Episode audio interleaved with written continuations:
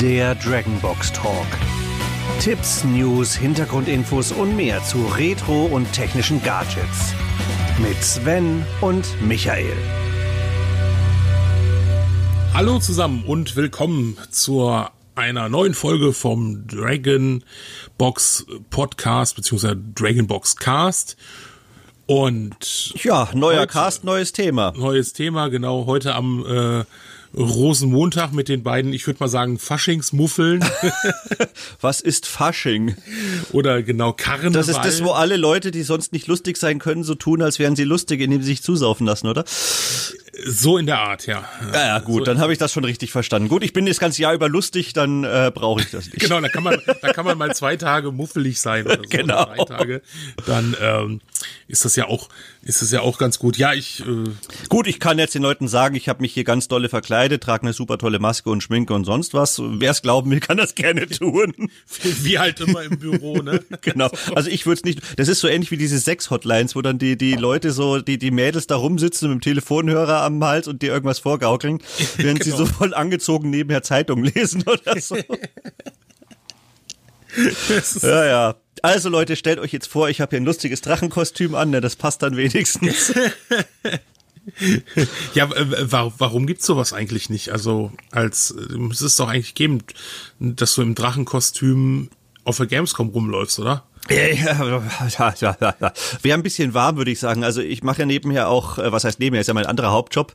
Da mache ich ja schon immer Eishockey, äh, Live-Bild-Mischung und wir haben da ja auch die Maskottchen. Und ich sag dir, also auf dem Eis für ein paar Minuten geht's ja noch, aber ähm, bei der äh, Abschlussfeier äh, oder bei der Saisoneröffnungsfeier dann im Sommer, äh, wenn es teilweise 30, 35 Grad hat, äh, wenn der in seinem Panther-Kostüm den ganzen Tag durch die Gegend läuft, um Kinder ein bisschen zu bespaßen, ja, da möchte ich nicht tauschen, aber die die, äh, ich habe da schon so ein bisschen mit denen mich mal unterhalten, es ist schon ein Knochenjob, auch wenn die inzwischen das, einen Ventilator im Kopf eingebaut haben. Ja, ja, das ist, das ist äh, äh, krass, aber da muss, da musst du schon eine gewisse Verrücktheit für besitzen, um das, das zu machen, ne?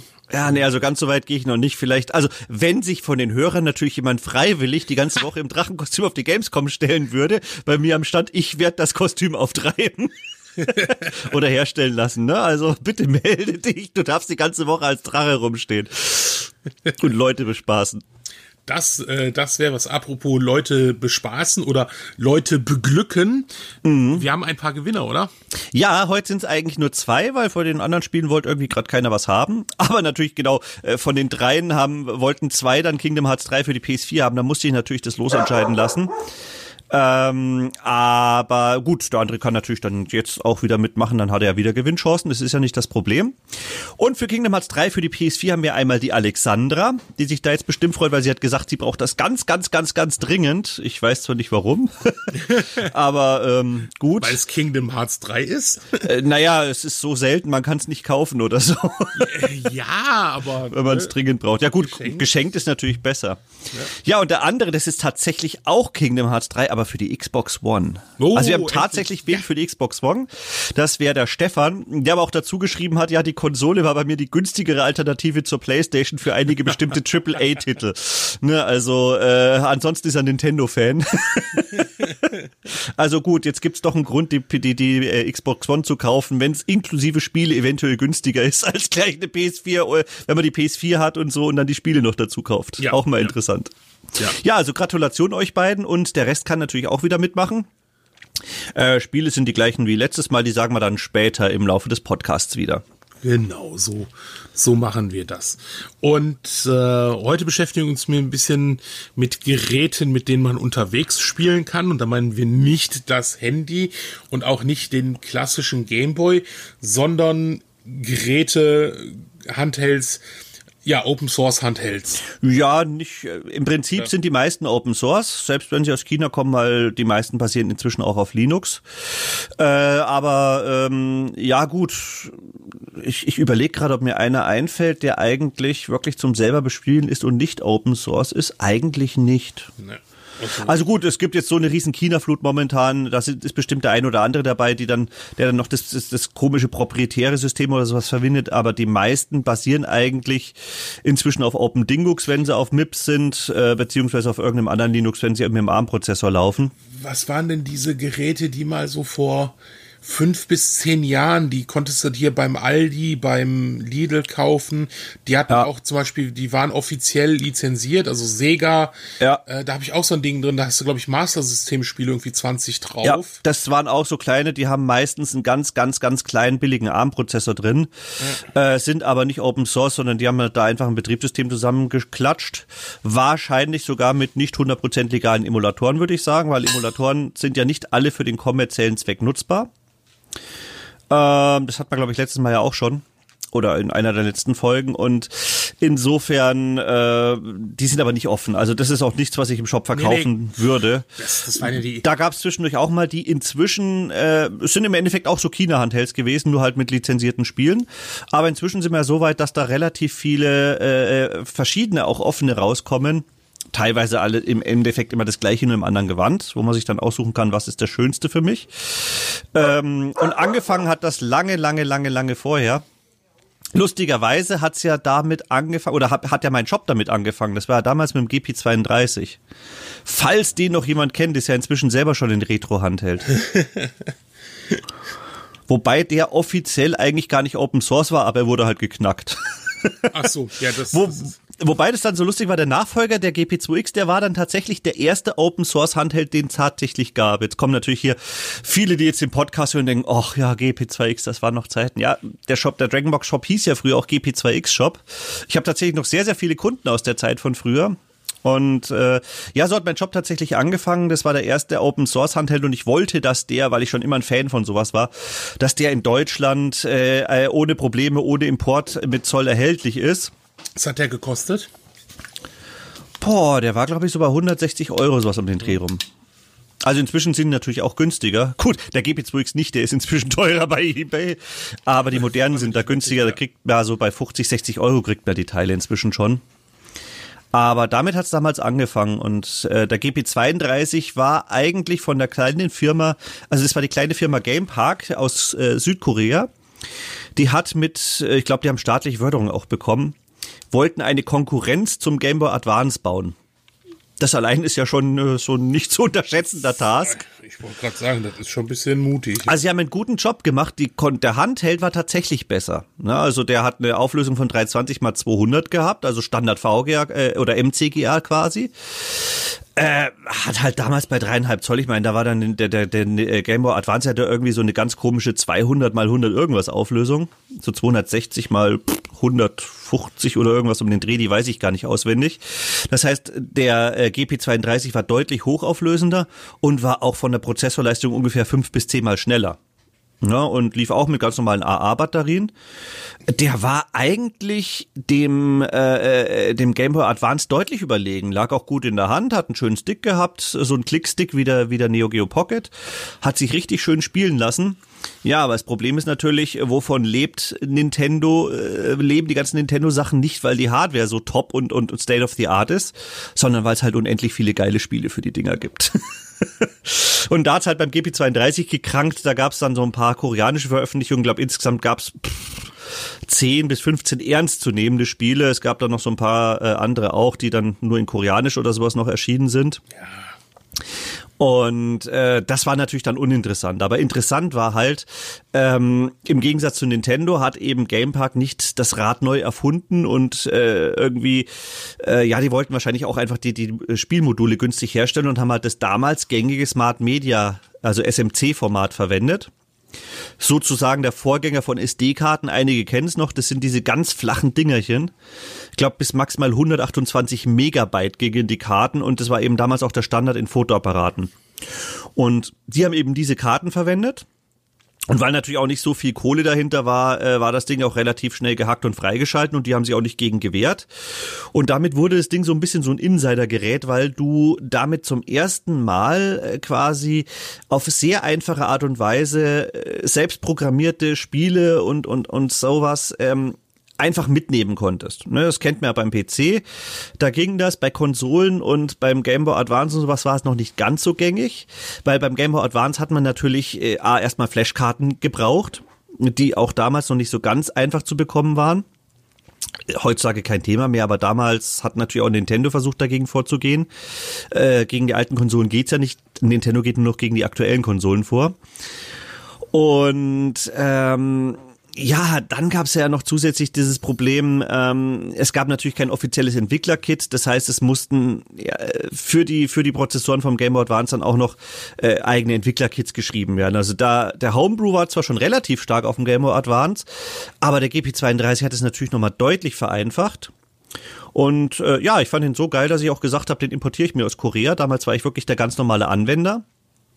Und weil ich was zurückgeben wollte der Community, weil ich super fand, habe ich dann angefangen im größten Forum mich als Newsposter zu bewerben, habe dann mit den mit den Entwicklern Kontakt aufgenommen von den ganzen Spielen, habe immer News gepostet, wenn jemand ein neues Spiel gespielt äh, äh veröffentlicht hat und habe dann irgendwann festgestellt, es ist zwar ganz nett äh, mit dem, aber ähm, um dann wer das Ding jetzt so ein Jahr später mal kauft und eine Spielesammlung sich zusammenstellen will, der muss die ganzen Newsposts äh, äh, sich angucken und muss dann rückwirkend von den ganzen Entwicklern des Zeugs runterladen und wenn er Pech hat, gibt's die Seite gar nicht mehr.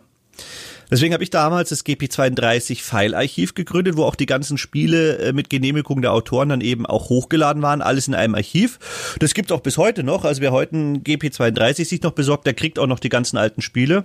Okay. Ja, und, und, und so bin ich eben zu dem Ding gekommen. Und das war eigentlich der erste, der so wirklich die Welt ein bisschen geöffnet hat für frei programmierbare äh, äh Spiele für ähm, ja ein, quasi relativ offenes System, weil wie gesagt, es ist ja nicht gegen vorgegangen.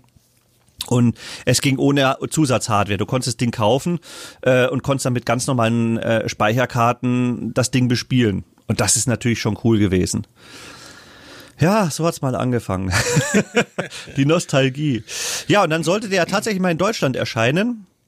Das war also so ganz hundertprozentig, habe ich es nicht mehr im Kopf, aber ich glaube, der, der es damals veröffentlichen sollte, ist dieses Distributor, wurde sogar auf der Games Convention damals in Leipzig vorgestellt. Und es wurden so, ich glaube, so limitierte Sondereditionen angefertigt. Von denen habe ich auch einen in transparent grün, weil da gab es dann transparente. Gibt es, glaube ich, nur 99 Stück pro Gerät weltweit. Ja, und damit war der Deutschlandstart geplant, aber der äh, Publisher hier war einer der größten Publisher für Hardware und, und also für Zubehör von Nintendo. Und Nintendo hat, glaube ich, soweit ich das richtig mitbekommen hat, gesagt, du bring das Teil hier in Deutschland raus und du kriegst von uns nichts mehr. Kennt man ja heutzutage auch schon. Weil bei den Flashkarten haben sie es ähnlich versucht, haben sie PayPal gesagt, äh, bringt man nicht die, äh, wer da ja, Flashkarten ja. kauft, bitte die Zahlung verweigern. Weil gerichtlich kannst du gegen die, die Alten nicht mehr vorgehen. Aber so geht's halt um über Tricks. Und ich habe das so hintenrum so gehört, dass, dass das da auch so abgelaufen ist. Und dann war ich eben sehr, sehr traurig, dass das Ding doch nicht in Deutschland rausgekommen ist. Und war natürlich umso glücklicher, als dann irgendwann der Nachfolger angekündigt wurde. Und der Nachfolger, also es sollten zwei werden, weil die Firma hat sich gesplittet. Die einen haben gesagt, cool, äh, die Community entwickelt selber was dafür, machen wir doch gleich einen Open Source Handheld, der darauf ausgelegt ist, dass man dafür programmieren kann. Wohingegen die anderen dann weiter gedacht haben, nee, nee, wir wollen eine Konkurrenz zu den Großen machen. Ja, die einen sind pleite gegangen, die anderen haben überlebt, kann man sich ja vorstellen, wer. Ja. Und dann sollte eben der GP2X das Licht der Welt erblicken das war dann wirklich der erste, der ein normales Linux-System drauf hatte. Und das hat natürlich die Programmierung komplett vereinfacht. Also du konntest jetzt ganz normal am PC Standard-Linux-Programme kompilieren, äh, Spiele dafür programmieren und das Ding auf dem, auf dem kleinen GP2X laufen lassen. Äh, du hast also eine richtige große Welt dann an ganzen neuen Spielen gehabt, die es vorher noch nie auf den Handhelds gab. Ja, und weil das Ding natürlich in Deutschland nirgendwo rauskommen sollte, ich aber sehr bekannt in der Szene war, habe ich gedacht, kommt Leute, ich mache eine Massenbestellung. Ähm, wir setzen uns einfach zusammen, wer will, kann das Ding bei mir bestellen und ich liefere das dann aus. Und dann kam eben der englische Distributor und hat gemeint, du, äh, warum denn nur so ein bisschen? Mach doch einen kleinen Shop selber auf. Und ja, dann habe ich gedacht, warum nicht? Und habe den GP2X-Shop gegründet. Hm. Ja, er war am Anfang nur GP2X und Zubehör, aber ist halt dann doch inzwischen so gewachsen, dass jetzt der Dragonbox-Shop draus geworden ist. Also so ist das entstanden. Ja. Geringfügig, ja, ja. Aber ich bin halt dem immer noch treu. Also äh, das, was mich am meisten interessiert, sind immer noch diese ganzen, ja, Retro-Spiele, aber nicht nur aus dem Aspekt, weil es eben alte Spiele sind, darum geht's mir gar nicht, sondern ich mag genauso gut die Indie-Spiele, weil ich finde es einfach toll, wenn ein kleines Entwicklerteam ähm, mit viel, viel Liebe zum Detail und mit sehr viel Herzblut irgendwas entwickelt und es kommt dann was richtig Geiles bei raus. Ne? Also zum Beispiel eins meiner Favoriten und von vielen anderen wahrscheinlich auch in letzter Zeit war Hollow Knight. Kleines Team, absolut geniales Indie-Game. Oder auch Cave Story damals, das ja nur von einer Person entwickelt worden ist. Und da habe ich A, einen riesen Respekt vor. Und äh, das ist auch das, was ich besonders äh, genial finde und was ich toll finde, weil ganz ehrlich, klar, AAA-Titel, ich spiele auch gerne Kingdom Hearts 3, nachdem wir es heute ein paar Mal verlost haben. Aber das ist für mich keine Leistung. Ne? Da sitzt einfach ein Team mit ein paar hundert Leuten dahinter und die machen das halt. Ja, dass die was da Geiles auf die Beine stellen können, das ist nichts Besonderes. Das ist Industrie. Ja, das, da, da muss ich jetzt aber mal ein bisschen, bisschen reingrätschen. Also du kannst auch mit einem Riesenteam ein Spiel vergeigen und zwar richtig. Ja, natürlich. Ja klar, die also Grundidee muss schon stimmen. Ne? Also da gehört schon einiges dazu. Äh, die Grundidee muss stimmen, aber ich kann, muss halt immer sagen, wenn ich eine Person habe, die sowohl Grafik, Leveldesign und so weiter natürlich macht, ist das äh, es ist eine viel größere Leistung. Ja, ja äh, ich, bin da, ich bin da ein bisschen unschuldig, weil ich, äh, ich kenne ja auch den, den, den Blickwinkel von, von Entwicklerteams und das ist halt auch eine Leistung in so einem Team, sagen wir mal, einen erfolgreichen und auch guten Titel zu, zu produzieren. Ja. Oder auch, auch in einem großen Team mal was zu riskieren. Also Spiele, die halt eigentlich nicht so jetzt äh, populär. Also zum Beispiel jetzt, ich, ich bin mal ganz ehrlich, sowas wie Death Stranding wäre vermutlich nie rausgekommen, wäre das nicht von Kojima gewesen. Ich wollte gerade sagen, aber das lebt dann aber auch vom Namen. Das lebt halt zum Beispiel vom Namen her. Ne? Das ist, Wobei ich jetzt zum Beispiel auch nicht weiß, ob es, ich meine, ich habe es jetzt selber noch nicht gespielt, aber ich habe sehr viel gemischte Meinungen drüber gehört, ob es gut ist oder nicht. Und die Frage ist also, ähm, wenn jetzt nicht Kojima dahinter stehen würde, sondern äh, du hättest das gleiche Spiel von irgendwem anders würde es so gute Rezessionen bekommen oder nicht? Das ist halt auch so ein bisschen die Frage. Nee, aber das, das ist klar. Das, das meine ich nicht. Schon, würde würd ich schon sagen.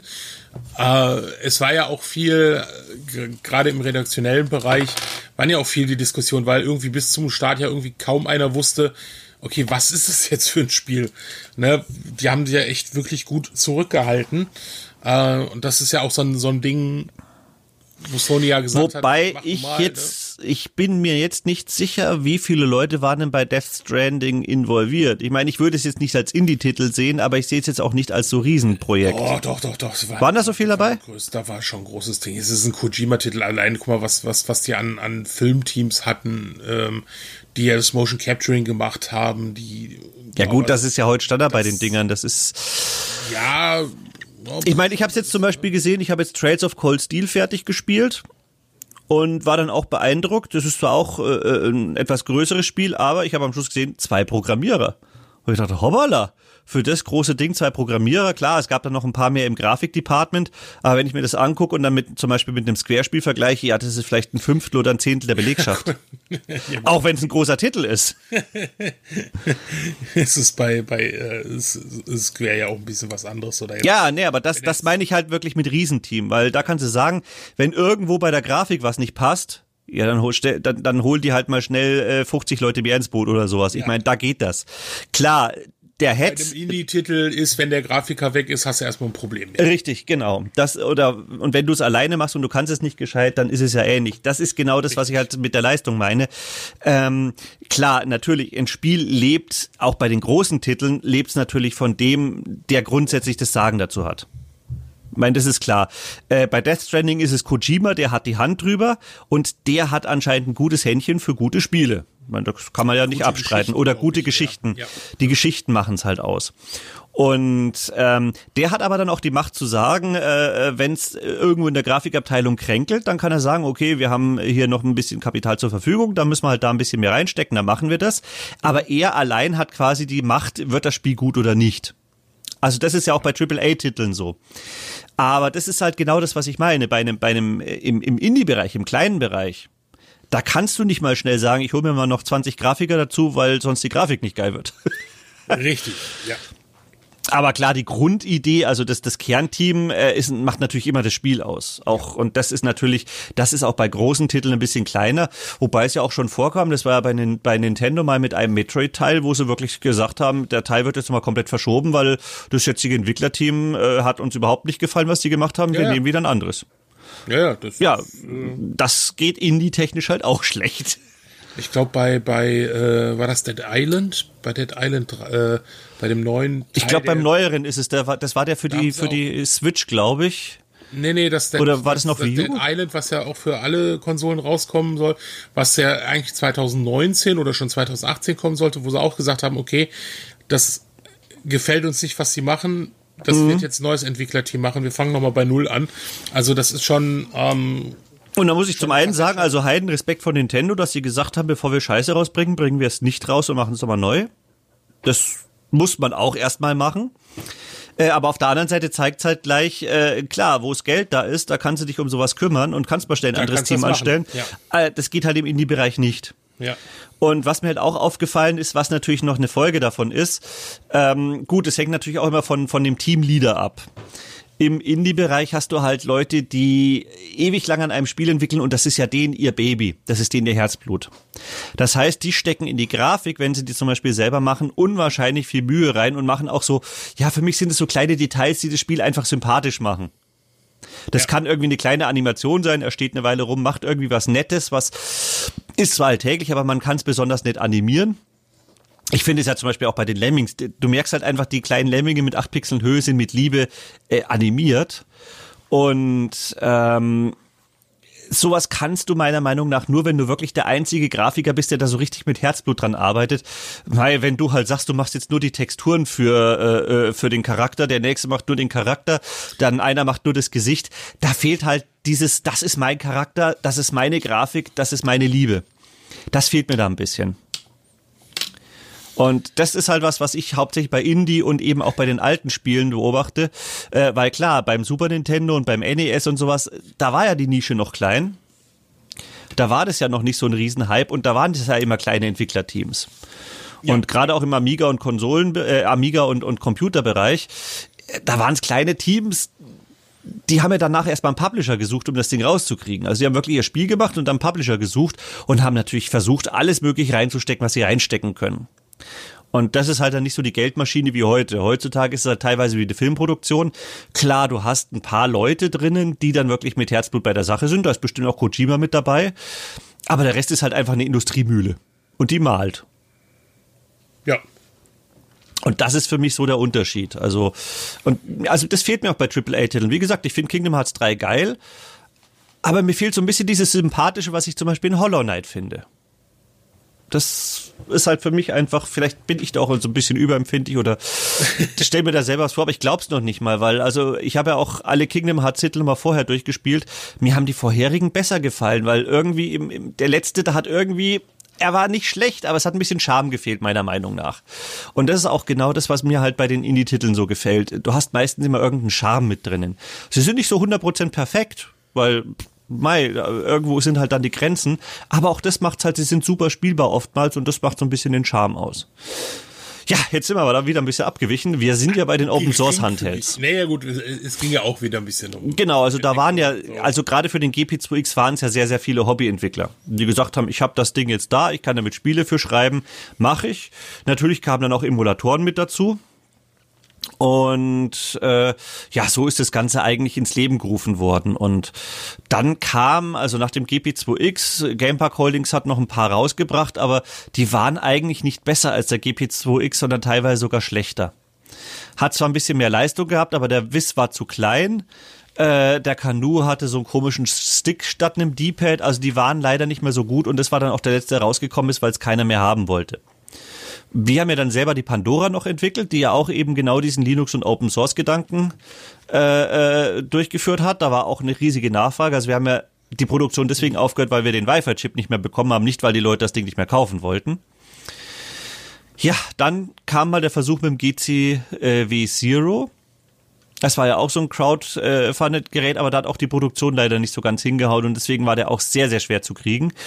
Und jetzt ist mir also aufgefallen, so in den letzten ein, ja eigentlich im letzten Jahr hauptsächlich, haben jetzt die Chinesen angefangen, äh, teilweise auch auf Basis des, des äh, GCV Zero ähm, komplett neue ja, Open Source Handhelds rauszubringen. Klar, für die Chinesen, die hauen also ihre Software drauf, die schmeißen ihre Emulatoren drauf und die finden es toll, dass die, die Leute das machen können. Aber im Endeffekt sind das jetzt wieder komplett mit Linux laufende Open Source Handhelds und die sind jetzt gerade wieder aktuell im Kommen. Und das finde ich super, weil es gab jetzt irgendwie so eine 5, 6, 7 Jahre Durststrecke. Ähm, ich meine, die Pandora war zwar auch cool, aber es gab halt doch noch viele Leute, die sagen, ich will nicht sowas Teures, ich will nicht sowas Großes zum Klappen, sondern einfach nur so einen kleinen für die Hosentasche wie den Game Boy Advance, nur halt Open Source. Und das ist jetzt wieder im Kommen. Das finde ich ja. cool. Also ich habe mir letzt, also äh, letztes Jahr habe ich mir einmal diesen den Odroid äh, Go mhm. geholt. Mhm. Ähm, die machen ja auch schon seit, weiß ich nicht, äh, zehn Jahren oder so, machen die ja auch schon Genau, das war ja zum, genau, steht hier hinten auch drauf, der, war, der kam ja zum, zum zehnjährigen Odroid-Jubiläum, mhm. also auch wurde dir selber was zusammenbastelt und dann haben sie ein Komplettgerät, also mit Gehäuse, mit allem drum und dran, dass du dir zwar selber zusammenbauen musst, mhm. was aber auch sehr einfach ist. Also selbst den Schraubendreher haben die beigelegt. Es gibt eine Videoanleitung und das Ding kannst du dann zusammenstecken, muss also nichts löten oder sowas und nur noch zusammenschrauben und dann hast du dein, dein auch, wie schon sagtest, Linux-basierten Handheld, musst noch eine SD-Karte fertig machen, ähm, kompilieren und äh, äh, ne, das Ding macht halt so 8-Bit-mäßig, hatte das also äh, von, von Atari 2600 äh, bis Game Boy Color konntest du Sachen machen, NES, Master System, Game Gear, mhm. ähm, die funktionierten halt. Ähm, das, das war ganz, ganz nettes Teil. Und jetzt ist Ende, äh, Ende Januar kam dann der, das Nachfolgemodell raus, der Odroigo Advanced, mhm.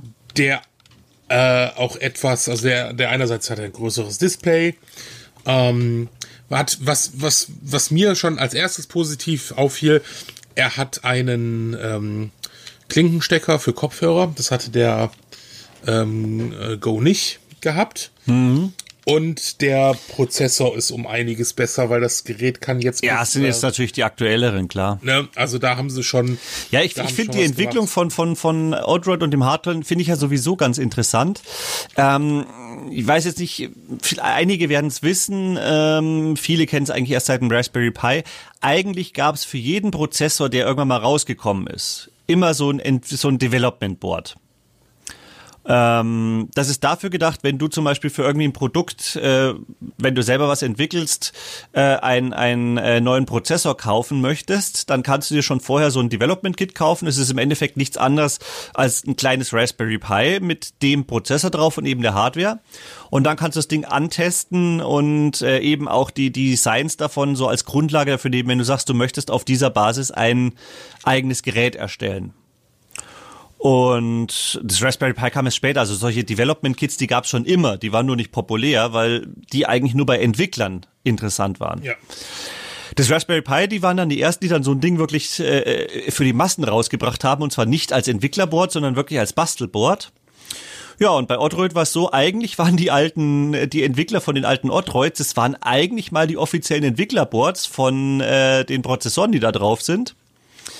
Und nachdem dann eben das Raspberry Pi kam, haben die gedacht, oh ja, warum denn nicht? Das kann man ja auch an die größeren Massen verkaufen. Und dann kamen eben so die ersten Devboards auf Odroid, äh, die Odroid Devboards mit, mit Linux drauf. Ja, und jetzt haben sie dann irgendwann das Ganze weitergemacht, haben dann Handhelds draus gemacht. Aber es ist ganz lustig, weil eigentlich waren die Dinger nur stinknormale Entwicklerboards äh, zum Testen des Prozessors, aber die haben halt einfach gesagt, cool, wenn die Leute an sowas Interesse haben, warum nicht für die breite Masse machen? Ja, also das ist also der, der, der Go ist ja, wo ich ja definitiv sage, der ist für die breite Masse. Also da kann jeder, der der einen Rechner bedienen kann und äh, weiß ich nicht, einen Lichtschalter äh, benutzen kann, der kann das Ding zusammenbauen. Also das ist wirklich mhm. wirklich sehr easy. Also beim beim Advanced muss ich schon sagen, okay, das ist ein bisschen, äh, da braucht man manchmal auch ein bisschen Feingefühl bei. Also der ist auch so einfach steckmäßig gemacht. aber du brauchst halt ein bisschen Feingefühl und bei der Software so ein bisschen bisschen mehr Ahnung muss man hier schon besitzen. Also das ja gut, aber weil du, Prinzip halt, du brauchst halt eine Linux, du musst halt die die SD-Karte muss halt auf äh, eine Linux-Partition drauf. Das kannst du zwar, ähm, da gibt's, die haben also Links für Tools. Das ist auch alles erklärt. Das Mhm. ist auch einfach, aber du musst es halt du musst es halt machen. Ne? Gut, ähm, das ist jetzt natürlich nur das Problem für die Windows-Leute. Die Leute, die sowieso unter Linux arbeiten, stecken das Ding rein und kopieren die Ja, Dateien für drauf. macOS, äh, auch. Ja gut, und macOS. Äh, an die denke ich immer nicht. Ja, man muss halt, muss- ist, weil wenn man sagt von einer breiten Masse, ist es halt Wobei, für macOS müsste es doch eigentlich auch ein Ext-File-System geben. Das basiert ja auch im Endeffekt. Ist, äh, ich musste auch eine Software runterladen, damit Okay. ich das halt Na System gut. nutzen kann. Ähm, Gut, Alternative gibt's natürlich. Man kann ganz einfach äh, mit einem USB-Stick oder mit einer Live-CD an dem PC in, in Ubuntu oder in, in irgendein anderes Live-Linux reinbooten, SD-Karte rein und dann drauf kopieren. Also das ist ja hier auf, auf dem Odroid ist äh, Advanced ist ja ein Ubuntu, äh, ich glaube 1804 st- äh, macht er beim Mhm. Starten, zeigt er an. Dann kommt das dieser ES Emulator und dann dann ist es wird's eigentlich wieder einfach. Also äh, du kannst dann die die Files, die die Ordner sind alle schon fertig, kannst Mhm. du einfach drauf drauf schmeißen. Ja, also das Problem ist hier quasi nicht das draufkopieren. Das geht genauso einfach. Ich nehme eine Datei und kopiere drauf, sondern die Schwierigkeit ist einfach nur, dass es halt ein Linux-Filesystem ist, mit dem das Windows standardmäßig Richtig. erstmal nichts anfangen kann. Gut. Richtig, genau. Ja. Ne? Also da muss es schon ähm, mal reingucken. Und Also für die Linuxer unter uns ist es nicht, es ist genauso leicht wie beim Odroid Go, nur für die Windows- und Mac-User unter uns, man braucht da Software dazu. Ja, ne, also von daher, und das geht, das, das geht dann. Ähm, hier und da musste ich mal noch mal für Sega CD musste ich noch mal ein BIOS runterladen, aber da sagt er direkt an, wo du es reinkopieren musst. Ja gut, das ist klar, weil äh, die, die Dinger können ja nicht mitliefern, die sind ja illegal. Die sind ja immer noch Copyright Sega, äh, auch die anderen BIOS-Dateien Ja. und sowas. Das ist ja egal, ob ich jetzt am PC oder an einer Konsole oder an dem Handheld emuliert, das ist ja überall identisch. Ja, die haben, die haben teilweise äh, ähm, so ein, so ein freies, so ein Open Source BIOS. Mhm. Bei manchen Konsolen, aber beim Mega CD musste ich da zum Beispiel einfach. Aber das ist wie gesagt dann auch an, ganz einfach und da muss man halt einfach nur äh, die Systeme drauf kopieren und das ist also Ja, im Endeffekt Schon genau wie damals beim GP32. Ja. Der Unterschied war, der GP32 hat eine SD-Karte gehabt mit dem stinknormalen FAT32-Filesystem, also da musstest du nur drauf kopieren.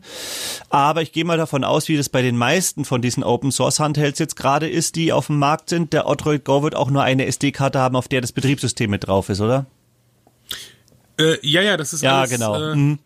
Das ist alles in, auf einer Karte drauf. Deswegen halt auch die Linux-Partition. Das Ja. ist genau. Das ist ja bei denen, die ich jetzt zum Beispiel habe, der Pocket Go und der Pocket Go 2 ist es ja ebenfalls so.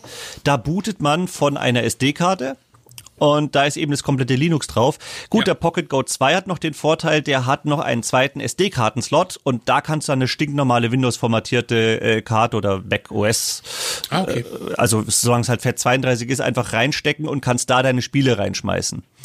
Was auch cool ist, weil du kannst theoretisch dir mehrere Betriebssysteme auf verschiedene SD-Karten äh, installieren, kannst die booten, wie du lustig bist, wenn du rumspielen willst und hast halt trotzdem deine ganzen Spiele und ROMs auf der zweiten SD-Karte. Also Ja. das ist da ganz cool. Das finde ich jetzt bei dem Pocket Go 2 zum Beispiel ganz äh, relativ gut.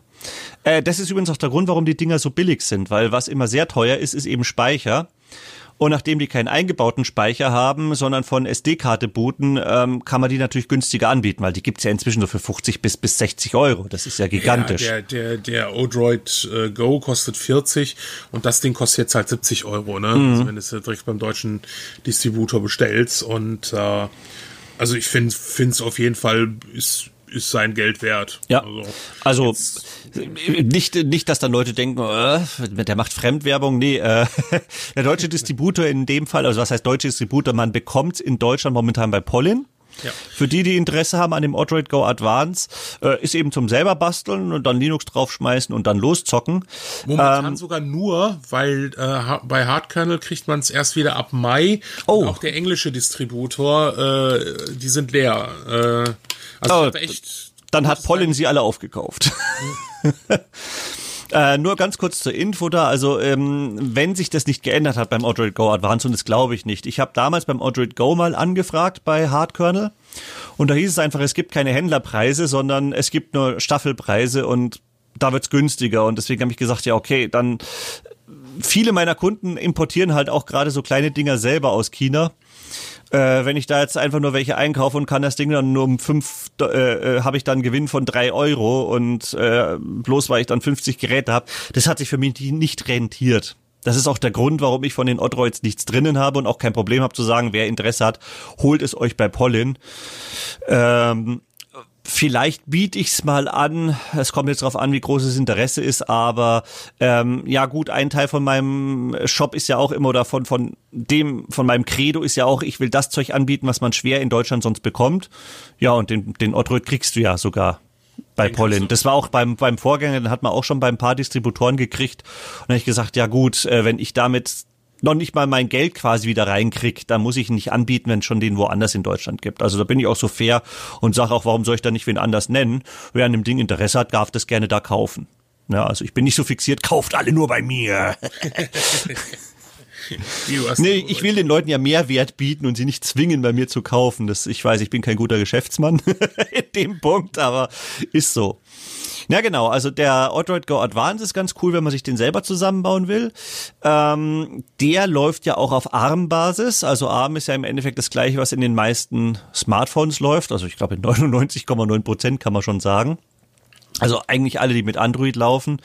Und ja, gut, iOS hat prinzipiell auch einen ARM-Prozessor, nur ist es halt sehr geschlossen. Äh, da sind natürlich die äh, Emulatoren schon sehr, sehr gut für entwickelt äh, und optimiert und deswegen laufen die da auch relativ gut. Also selbst wenn das System etwas schwächer ist, meine Pandora, Pyra, GP2X war auch alles ARM-Prozessoren. Das sind halt sehr energiesparende Prozessoren äh, und eben damals, also was viele auch nicht wissen, viele der Emulatoren, die heutzutage verwendet werden, hatten ihren Ursprung damals am GP2X oder sogar auf der Pandora. Ähm, zwar nicht die Grundemulatoren, also UAE kommt von PC und auch SNES 9X kommt auch vom PC, aber genau diese Optimierungen, dass die Dinge auf den schwachen Prozessoren noch spielbar laufen, die kommen wirklich noch aus der GP2X und, und äh, Pandora-Zeit. Und ja, ich finde es schön, dass die heute immer noch ihre Verwendung finden und äh, jetzt eben zum Beispiel auf dem Odroid Go Advance oder den anderen äh, Handhelds, die man momentan bekommt, am Leben erhalten werden. Ich bei mir im Shop hat ja, habe ja bei mir die, die Bitboy-Reihe, den Pocket Go und jetzt auch den Pocket Go 2. Von der Leistung her ist der Pocket Go 2 jetzt eigentlich ähnlich, muss ich sagen, wie der Odroid Go Advance. Hat statt einem ARM-Prozessor einen MIPS-Prozessor drin, was aber bei Open Source ja kein Problem ist, muss ja nur neu kompiliert werden. Ähm, einziger Nachteil ist zum Beispiel sowas wie der PSP-Emulator, der läuft nicht so gut wie unter jetzt Odroid Go. Aber wer jetzt nicht gerade an PSP-Interesse hat, ähm, für den ist kein Problem. Also alles bis PlayStation 1 läuft auch auf dem, auf dem Pocket Go 2 super und richtig schön spielbar. Mhm. Und ähm, die sind schon komplett fertig zusammengebaut, äh, wird auch bei mir inklusive Betriebssystem schon ausgeliefert, dass man eigentlich nur noch die Spiele drauf kopieren muss. Und was ich jetzt zum Beispiel beim Pocket Go 2 cool finde, also außer dass man eben einen zweiten SD-Kartenslot hat, ähm, das ist, der ist von der Software her komplett kompatibel mit dem GCV Zero. Das heißt, du kannst sogar die Spiele, die damals für den, GP, äh, für den GCV Zero erschienen sind, einfach auf die SD-Karte klatschen und die laufen. Ach, das ist ja geil. Und weil es eben der gleiche Prozessor ist und der GCV Zero war ein cooles Teil, aber er war halt leider sehr schwer zu kriegen und ich habe bis letztes Jahr immer noch fast wöchentlich mal eine Anfrage gekriegt, gibt's denn den mal wieder? Und ich glaube leider nicht. Äh, ich meine, ich hätte ja gerne noch mehr angeboten, aber ich glaube, der, der Hersteller schuldet mir immer noch 20 Geräte. Und dann habe ich gesagt, sorry, das kann ich nicht bringen. Ich kann bei dem nicht noch mehr bestellen, wenn ich die alten noch nicht mal geliefert bekomme. Da muss ich einfach einen Schlussstrich ziehen.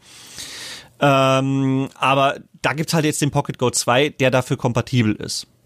Und aus der Reihe, also nicht aus der Reihe, sondern von unterschiedlichen Herstellern gibt's noch ein paar mehr. Es gibt zum Beispiel den RG350, da haben mich dann auch schon einige gefragt, warum habe ich denn den nicht im Shop, sondern den Pocket Go 2. Ähm, muss man sagen, also ich teste die auch alle an. Ich habe den RG350, von der Hardware ist er identisch, es ist der gleiche Prozessor drin, es ist ein dreieinhalb Zoll Bildschirm drin. Also fast kein Unterschied. Äh, analoger Stick und sowas ist alles mit drinnen. Aber als ich ihn zum Test da hatte, war das Problem, mir waren die Steuerungen zu schwergängig. Also man hat wirklich schwer drücken müssen, um überhaupt das D-Pad zu bewegen. Und das D-Pad war, ähnlich wie das halt auch bei Nintendo bei den modernen Konsolen ist, links unten.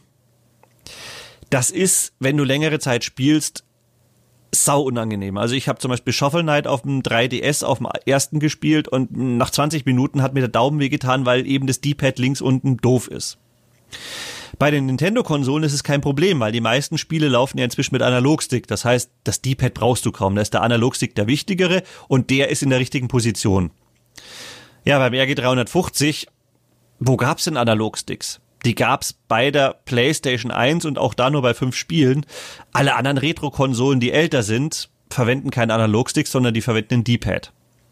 Das heißt, da ist eigentlich die, die Position des D-Pads wichtig und das war mir beim RG350 eigentlich total unbequem und unangenehm. Und ich gesagt, nee, äh, dann hole ich mir lieber den Pocket Go und teste den. Und deswegen habe ich also den Pocket Go 2 und deswegen habe ich jetzt zum Beispiel den Pocket Go 2 im Angebot und nicht den RG350. Auch wenn sie hardwaretechnisch quasi identisch sind. Aber äh, da ist der äh, Pocket Go 2 besser. Er hat zwar auch ein paar kleinere Probleme. Das, der analoge Stick ist nicht so gut wie beim RG350. Aber gut, wie gesagt, äh, die Anzahl der Ana die Spiele, die du mit dem analogen Stick spielst, die ist sowas von begrenzt. Das hat nicht so hohe Priorität. Und was ich mir nochmal angucken will, ähm, D-Pad und Buttons brauchen ein bisschen zu viel Druck, äh, dass sie sich in eine Richtung bewegen. Das heißt, im Menü kommt es vor, dass ich manchmal zweimal drücken muss, weil wenn man nicht fest genug drauf drückt, dann bewegt sich der Cursor nicht. Im Spiel ist es mir Gott sei Dank bisher noch nicht wirklich negativ aufgefallen, weil sonst hätte ich das Ding auch nicht im Angebot drinnen.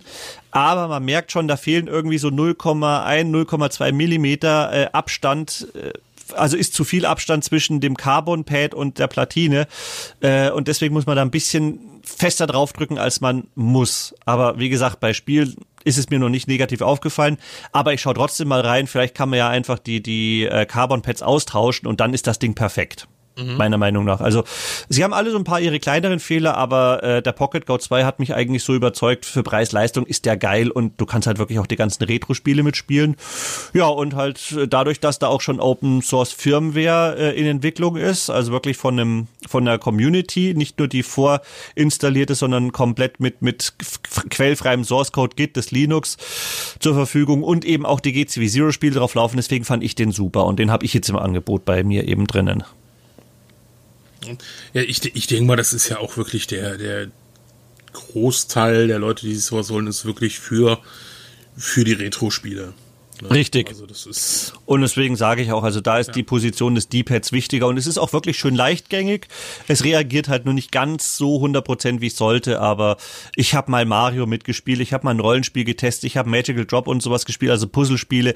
Ich habe wirklich mal alle Genres durch und er hat eigentlich immer reagiert, wenn ich wollte. Mir ist es nicht negativ aufgefallen. Also das ist da schon mal wichtig. Braucht zwar ein bisschen Einspielen am Anfang, äh, aber das mache ich, bevor ich die Dinger verschicke.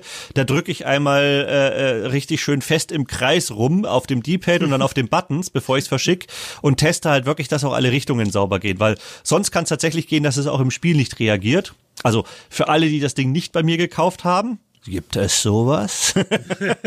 genau. Nee, die, die es woanders gekauft haben, hier auch der Tipp, äh, wenn das D-Pad nicht gescheit reagiert, drückt einfach mal wie so ein Ochse das Ding im Kreis rum. Ähm, anscheinend ist es auch ein bisschen verdreckt und danach funktioniert's. also es hat bis jetzt bei 100% allen Geräten fun äh, funktioniert, die ich hier hatte. Ja, aber auch da ist halt wieder ganz interessant, jahrelange Durststrecke und jetzt kommen irgendwie von den Chinesen ganz viele gleiche. Also da gibt's ja den RG350, dann gab's eben den Pocket Go 2 und ich habe schon dann gesehen, da gibt's noch verschiedene, die haben einfach einen anderen Namen, sind aber die gleichen Handhelds. Äh, da gibt's dann immer einen OEM-Hersteller, der macht es dann in drei verschiedene Variationen und jeder kauft's ein und verkauft's dann wieder. Und auf einmal hast du eine riesen Flut an diesen Open Source Handhelds.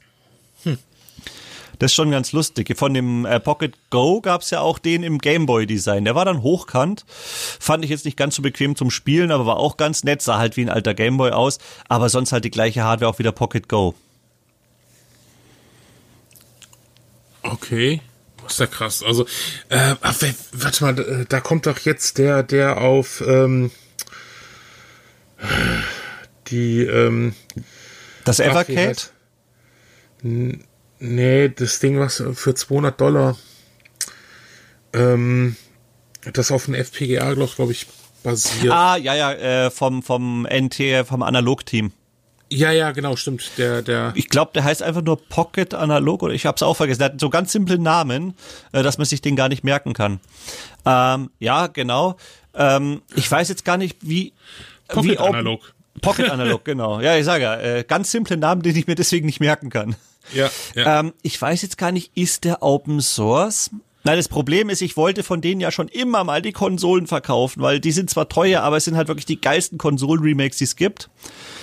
Aber meine Anfrage hat nur, zu, nur zur Folge, ja, wir wollen keine, wir wollen die alle selber verkaufen, wir wollen da keine Distributoren haben. Ja, und dann kommen die Leute wieder bei mir und fragen, kann dir das nicht verkaufen? Ich will ja, ich darf nur nicht. Und deswegen habe ich jetzt bei denen das auch nicht so weit verfolgt und weiß nicht, ist das Open Source ähm, oder bieten die da einfach nur die FPGA-Software geschlossen drauf an? Das weiß ich halt gerade. Ich bin gerade mal auf der Seite, also es ist mhm. wirklich der analog. Pocket, äh, der halt für äh, äh, Der ist natürlich cool, weil er Spielmodule frisst. Ne, die, die Module halt frisst. Mhm. Und du brauchst halt gut für äh, Game Gear, Neo Geo Pocket und Atari Lynx brauchst du noch Adapter.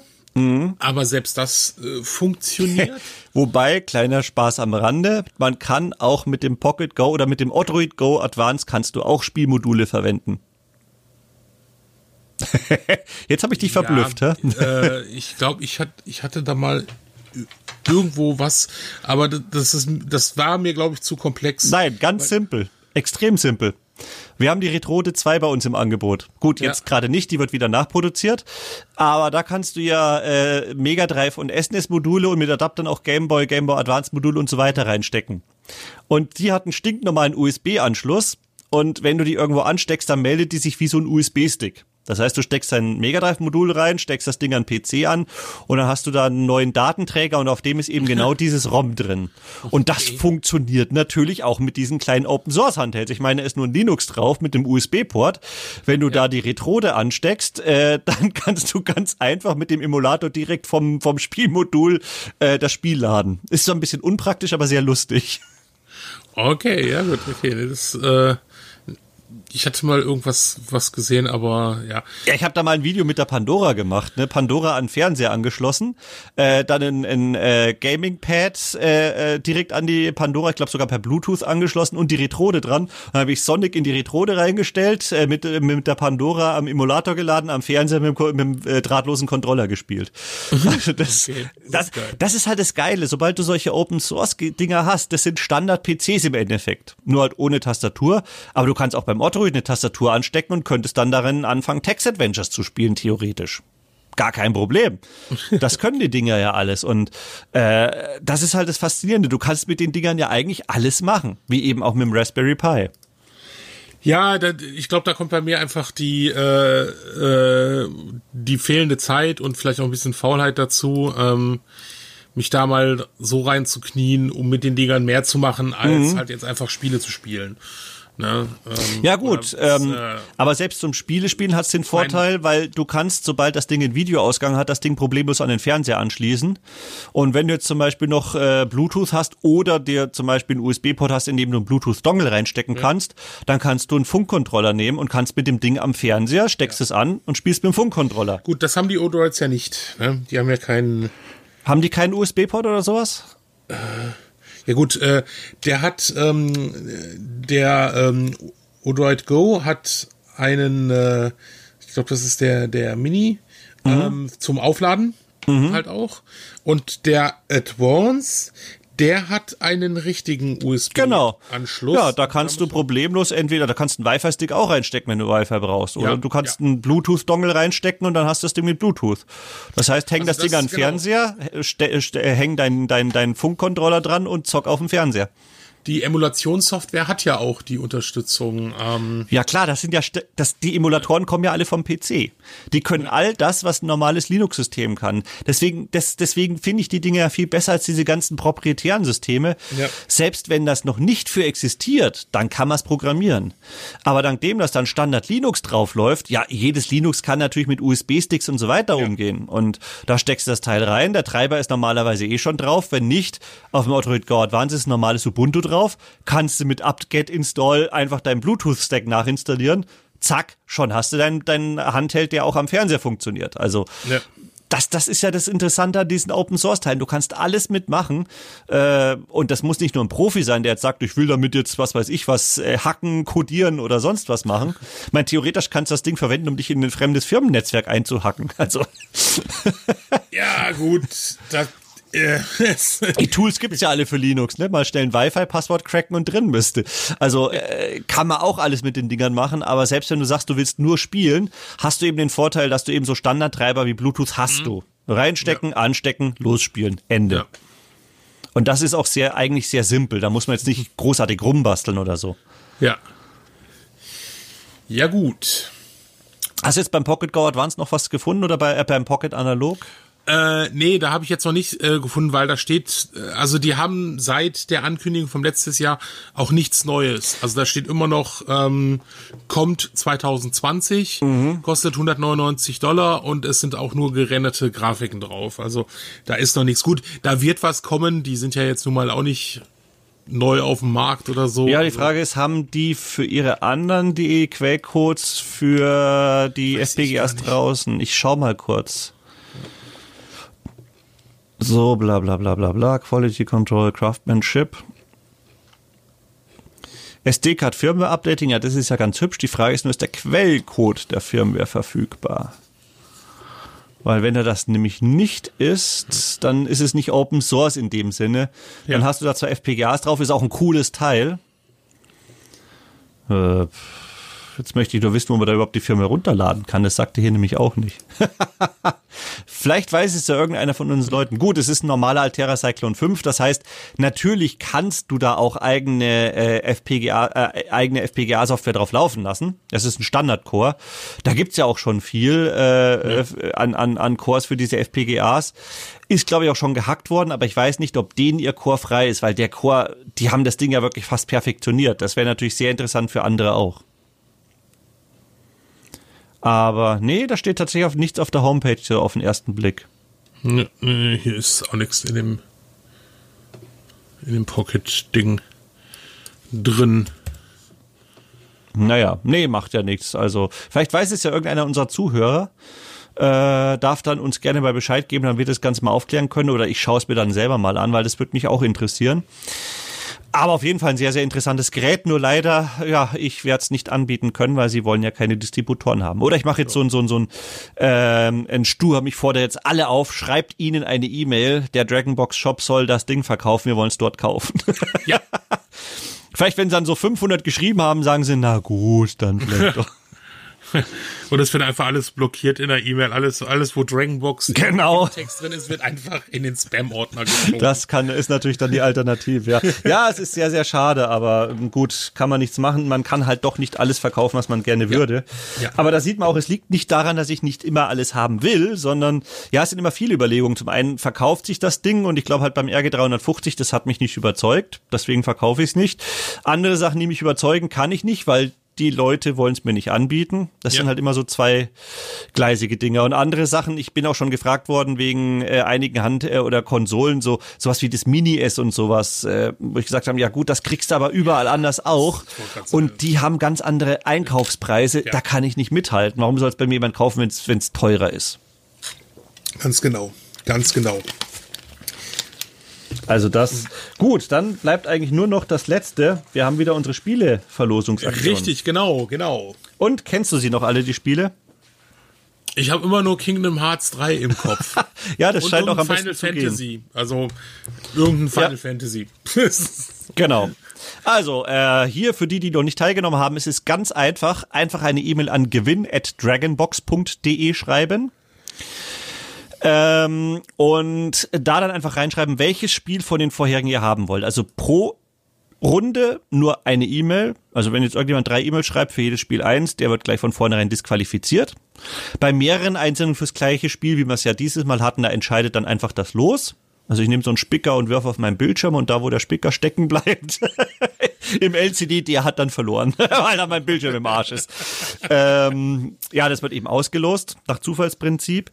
Und äh, ja, das ist eigentlich alles, was ihr machen müsst. Einfach nur an gewinn at dragonbox.de das Spiel schreiben, das ihr gerne hättet und äh, ja, eins pro Spiel, pro Runde. Also mit jeder neuen Runde könnt ihr natürlich beliebig häufig teilnehmen. Also wenn ihr schon mal gewonnen habt oder auch nicht, äh, einfach nochmal bei der nächsten Runde versuchen. Und diese Runde endet am, was ist denn heute? Heute ist der 23. Nein, der 24. schon. Ja. Ja, dann würde ich sagen, dann endet die Runde am 8. 8. März. ja, also bis zum 8. März Einsendeschluss. Und jetzt die folgenden Spiele haben wir zur Auswahl. Also Kingdom Hearts 3 wisst ihr ja schon. Das gibt's für die PS4 und für die Xbox One. Also da dann halt Bescheid geben, äh, für welche Konsole ihr das gerne hättet. Dann haben wir für die PS4 Secret of Mana, Life is Strange Before the Storm, ähm, Left Alive und Kingdom Hearts HD 1.5 und 2.5 HD Remix. Ja, und dann Final Fantasy hat man ja schon gesagt, das 15er. Äh, das war, glaube ich, auch Xbox One.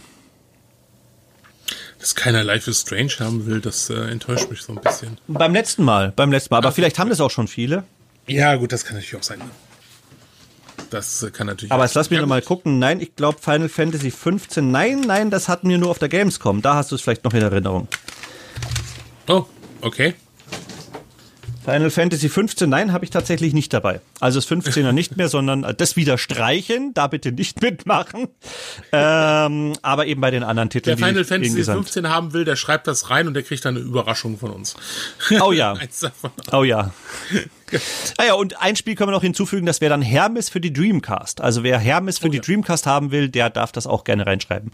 Und wenn wir schon bei Dreamcast sind, dann auch noch Wind in Water Puzzle Battles. So, jetzt habt ihr aber eine riesen Auswahl. Fette Dreamcast-Paket. Es ist so, also pro Spiel kann einer gewinnen. Das heißt, äh, beim letzten Mal, ihr habt ja gesehen, es haben nur Leute für Kingdom Hearts 3 mitgemacht. Äh, wenn jetzt irgendjemand zum Beispiel für, ah, mein Hund meldet sich auch. Es hat geklingelt. Snoopy, kommst du bitte her?